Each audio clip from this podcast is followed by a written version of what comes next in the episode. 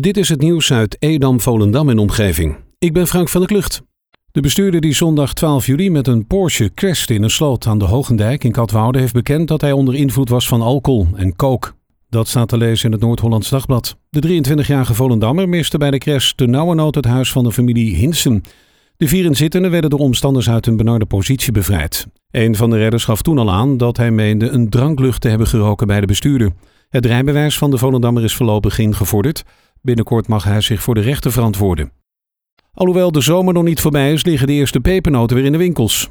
Zowel de Action als het Kruidvat in Volendam hebben de pepernoten weer in de schappen liggen. De verpakkingen van de pepernoten zijn erg neutraal. Er staat op de verpakking bijvoorbeeld geen verwijzing naar Sinterklaas of Zwarte Piet.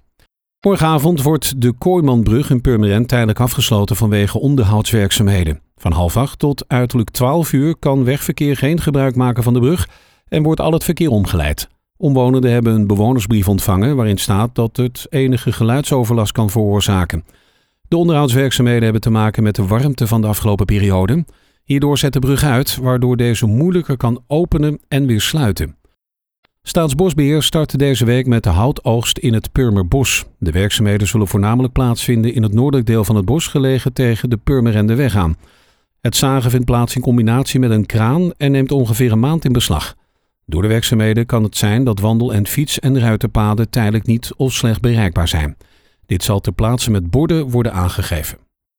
In de noodvordering van de veiligheidsregio Zaanstreek-Waterland is de mogelijkheid om mondkapjes te verplichten geschrapt.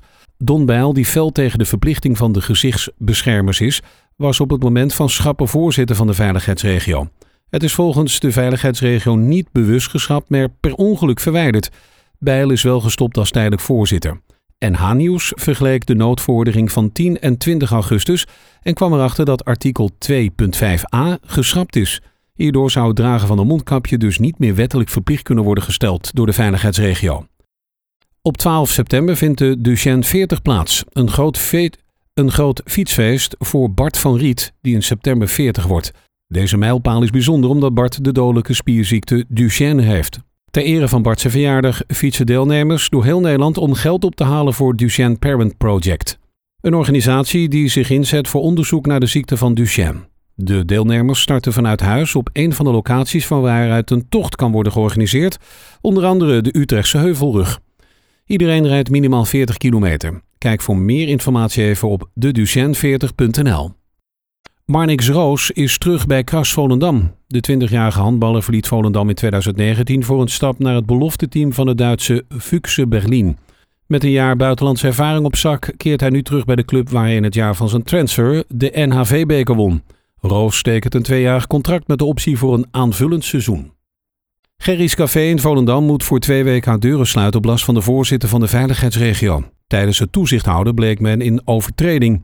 Bij een samenkomst van de horeca met de burgemeester Sievers en de ambtenaren voor veiligheid werd er al gesproken om te gaan werken met gele en rode kaarten.